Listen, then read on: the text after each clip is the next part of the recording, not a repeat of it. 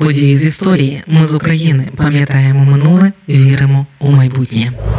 Великий наступ українців був у ці дні 104 роки тому. Тоді 25 тисяч українських солдатів та офіцерів змусили відступити по усій лінії фронту 40-тисячну польську армію. Тоді ж в Україні з'явився офіційний власний диктатор, що завадило остаточному успіху чортківської офензиви. Розповім далі.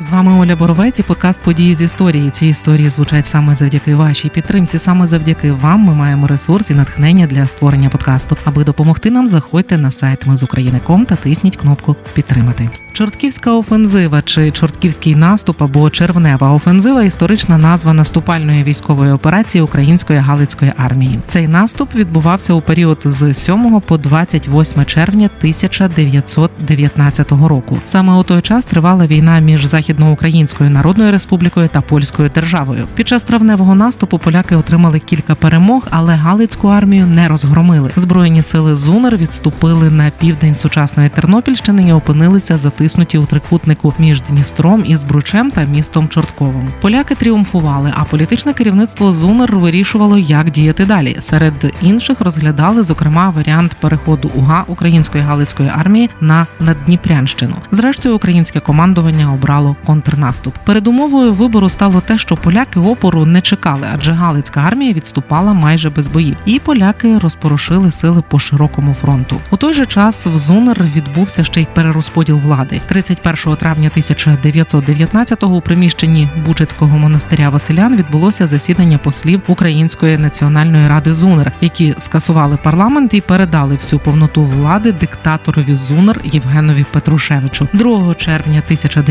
1919-го у тому ж Бучицькому монастирі відбулася державна нарада Зунер за участі майже усіх очільників держави, державних секретарів, генералів та старшин УГА. Обговорювали ситуацію на фронті і вирішили використати усі можливості для оборони Галичини, в крайньому випадку перевести УГА за збруч. 9 червня 1919 року Українська національна рада Зунер надала остаточно Євгену Петрушевичу спеціальні права уповноваженого диктатора. Під цим словом розуміли цитую верховного військово-політичного зверхника на час війни. Обов'язки диктатора означали сумісництво обов'язків президента і глави уряду. Відтак функції державного секретаріату передали уповноваженим. Зокрема, Сидору Голубовичу передали функції уповноваженого з внутрішніх справ Віктору Курмановичу уповноваженого зі справ військових, Степану Витвицькому уповноваженого у закордонних справах. Це рішення нормально сприйняло Галицьке суспільство, але керівництво УНР розцінило його як недемократичне, вбачаючи у ньому сепаратистські тенденції. Петрушевича усунули з директорії УНР і, аби втримати вплив на Галичину, при уряді УНР утворили Міністерство Галичини, яке очолив галицький соціаліст Семен Вітик. Через це і так не ідеальні стосунки Петрушевича і Петлюри загострилися. Ситуацію намагався вже пізніше використати радянський уряд України. Його голова Християн Раковський пропонував Петрушевичу військовий союз у боротьбі з Польщею за умови, що ЗУНР рве стосунки з директорією УНР. Але Петрушевич натомість прийняв пропозицію Петлюри приєднати Галицьку армію до армії УНР для спільної боротьби з більшовиками за визволення України. Але це вже було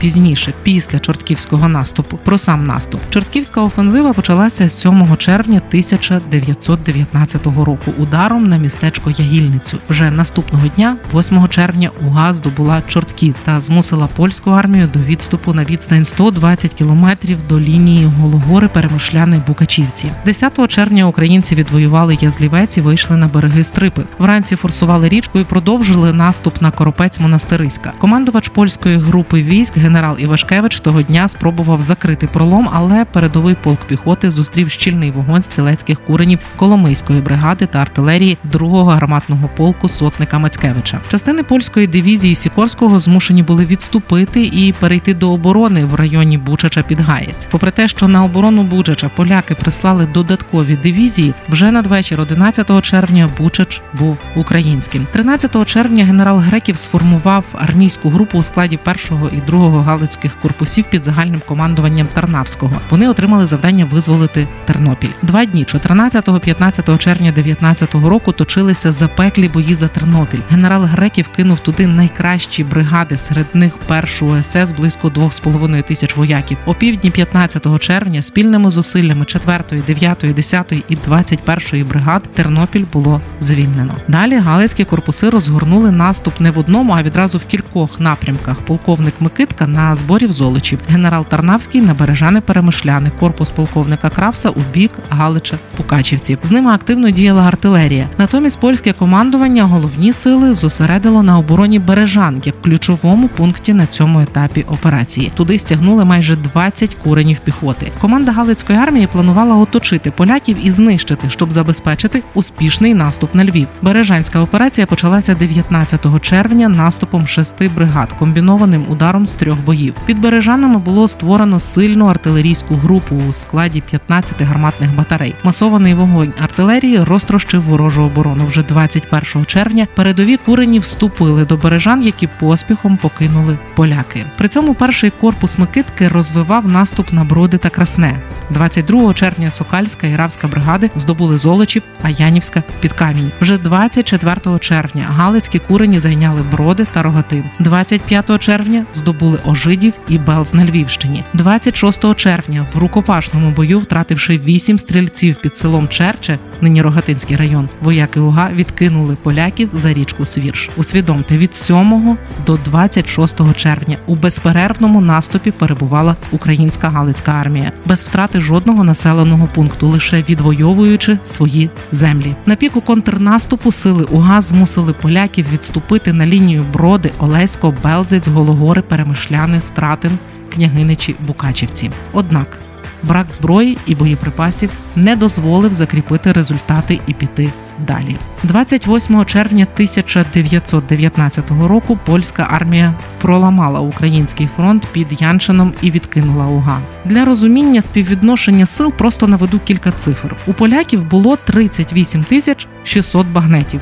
В українців 24 тисячі багнетів. У поляків було 2100 шабель, в українців лише 400. Поляки мали 797 кулеметів. Українці на той момент мали 376 кулеметів. У поляків було 207 гармат, в українців 144. На той час у Галицькій армії майже не залишилося боєприпасів для піхоти і артилерії. За браком зброї і набоїв генерал Греков змушений був відпустити по домівках 75 тисяч добровольців, які зголосилися до війська під час Чортківської операції. Їм просто нічим було воювати. 5 липня начальним вождем УГА замість генерала Грекова призначили генерала Тарнавського. 8 липня 1919-го до Борщова, де тоді перебував Євген Петрушевич, прибув Симон Петлюра. На цій зустрічі, враховуючи складність ситуації, прийняли рішення про перехід УГА та уряду ЗУНР на схід України. 15 липня почався перехід урядових структур ЗУНР, галицьких біженців та власне УГА через Збруч. Перехід здійснювали 12 піших і одна кінна бригада, на озброєнні якої було 603 кулемети і 187 гармат. Усі полки артилерії Галицької армії перейшли Збруч, не втративши жодної гармати. Власне, це стало завершенням усієї польсько-української війни в Галичині. Того ж дня, 15 липня 1919-го, у Кам'янці-Подільському уряду УНР ухвалив постанову поширити чинність закону про матеріальне і грошове забезпечення військових частин УНР також і на Галицьку армію.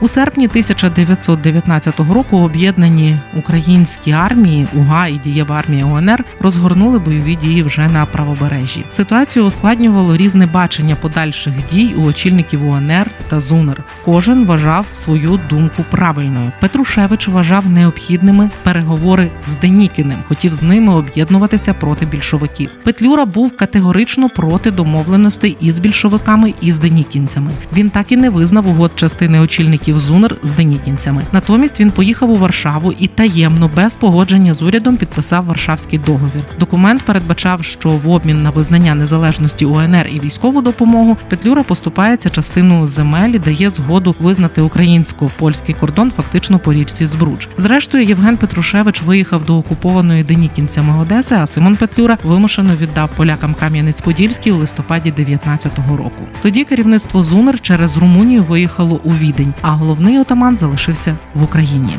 Так закінчився союз УНР та ЗУНР. Петрушевич надалі в еміграції на міжнародній арені боровся за відновлення ЗУНР. А Петлюра, після того як Польща зневажила Варшавський договір і пішла на домовленості з більшовиками, очолив уряд УНР в екзилі, тобто у вигнанні.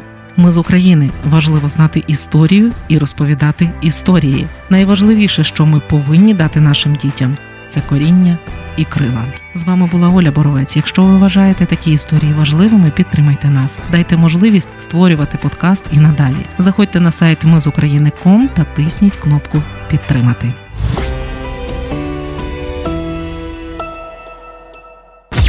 Ми з України. Ми працюємо для вас. Ми працюємо завдяки вам, наші слухачі. Радіо Ми з України фінансують саме слухачі добровільними внесками. Кожен з них наш спонсор. Приєднуйся до наших спонсорів. Тепер допомогти Радіо Ми з України ще простіше. Заходь на сайт Радіо Ми з України, тисни кнопку Підтримай нас і обирай найзручніший спосіб підтримки.